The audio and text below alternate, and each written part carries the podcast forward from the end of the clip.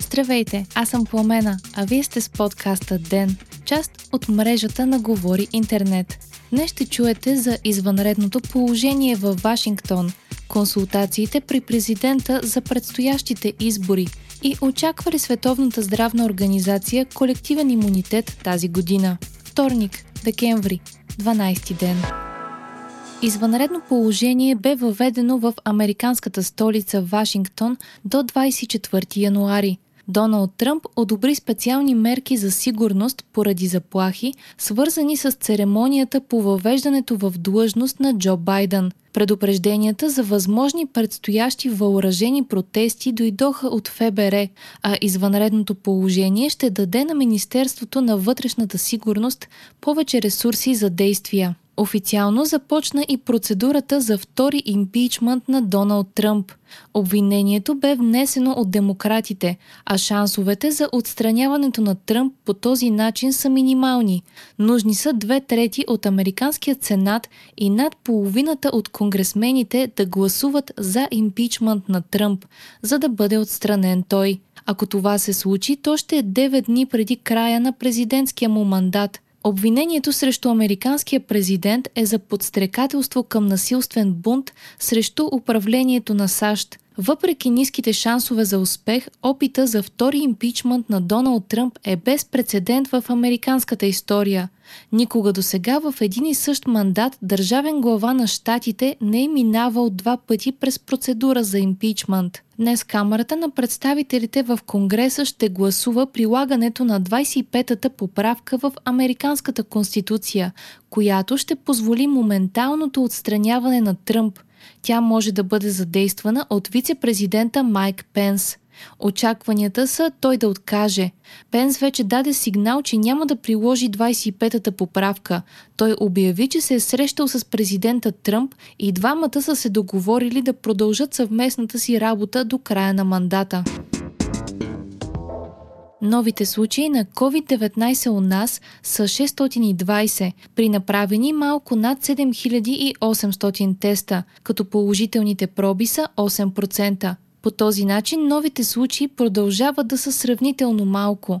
Хоспитализирани са близо 4050 човека, а от тях 375 са в интензивни отделения. Починали са обаче отново много хора – 106 души а вакцинираните за последното денонощие са 688. Междувременно става все по-ясно, че България ще изостане с вакцинирането. Страната ни е направила общо поръчки за вече одобрените и най-модерни вакцини на Модерна и Pfizer за едва малко над 10% от населението, което е крайно недостатъчно за масов имунитет.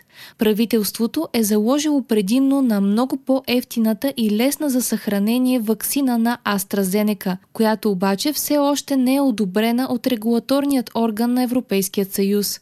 Дори с нея обаче, общо с доставките на трите ваксини, биха могли да бъдат вакцинирани максимално 40% от населението до края на годината – все още не се знае дали и колко вакцини е поръчала България от други компании, които обаче все още са сравнително далеч от потенциално одобрение. За сравнение, до края на годината Германия е поръчала вакцини на Pfizer и Moderna за над 80% от населението си. Днес пък правителството реши леко отпускане на мерките за учениците от 5 до 12 клас и за студентите. Разрешава се практически присъствени дейности, когато те не могат да се проведат в електронна среда. Останалите занятия продължават да са онлайн до 31 януари.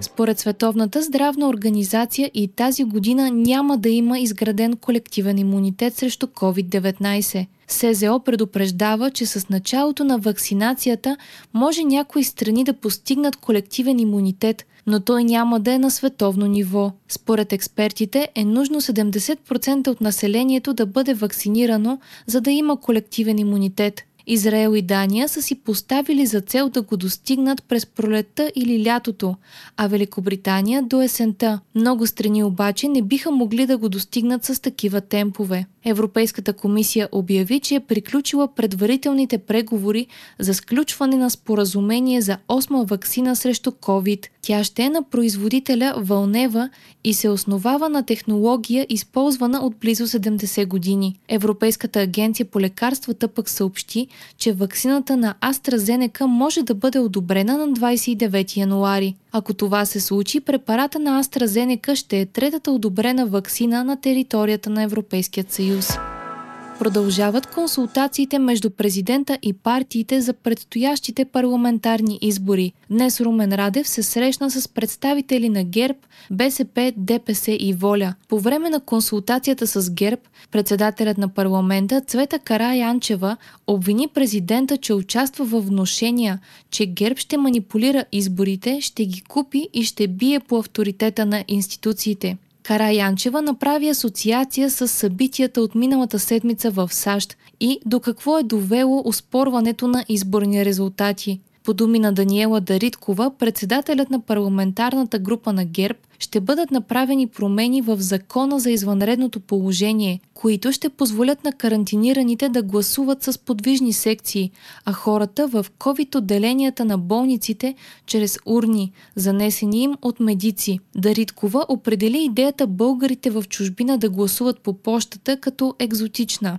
Идеята за гласуване по почтата бе обсъдена и с БСП, като според Корнелия Нинова партията подкрепя гласуването по почтата, но само с активна регистрация, която не е въведена в момента и за която няма време.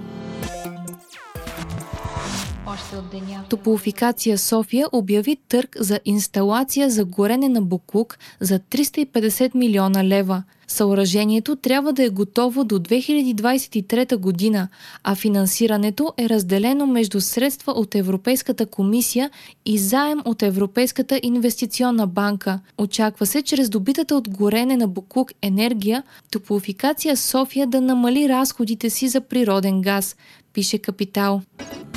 Наводнения и свлачища, причинени от проливни дъждове в няколко области у нас – Частично бедствено положение е обявено в Перник, Трън и Радомир. Наводнения има също във Варна и Хасково, а свлачища в Смолянско. 100 населени места в страната са без ток по информация на ЧЕС. Очаква се валежите в Западна България да спрат скоро и облачността да започне да се разкъсва, прогнозират синоптиците на Националният институт по метеорология и хидрология. Ще има условия за заледяване. Вие слушахте подкаста Ден, част от мрежата на Говори Интернет. Епизода водих аз, Пламена Крумова. Редактор на Ден е Димитър Панайотов, а аудиомонтажът направи Антон Велев. Ден е независима медия, която разчита на вас, слушателите си.